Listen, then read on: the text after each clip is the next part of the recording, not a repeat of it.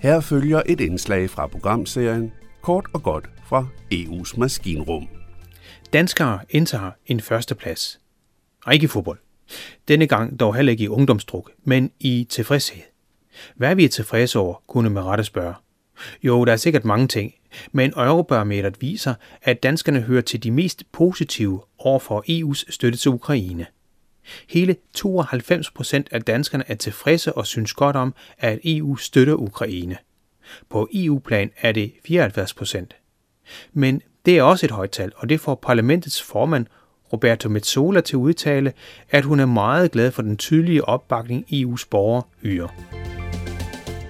Det var kort og godt fra EU's maskinrum.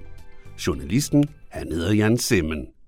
Det er Radio MB, der har produceret indslaget, der er støttet af Europanævnet. Du kan finde flere historier på radiomb.dk-eu.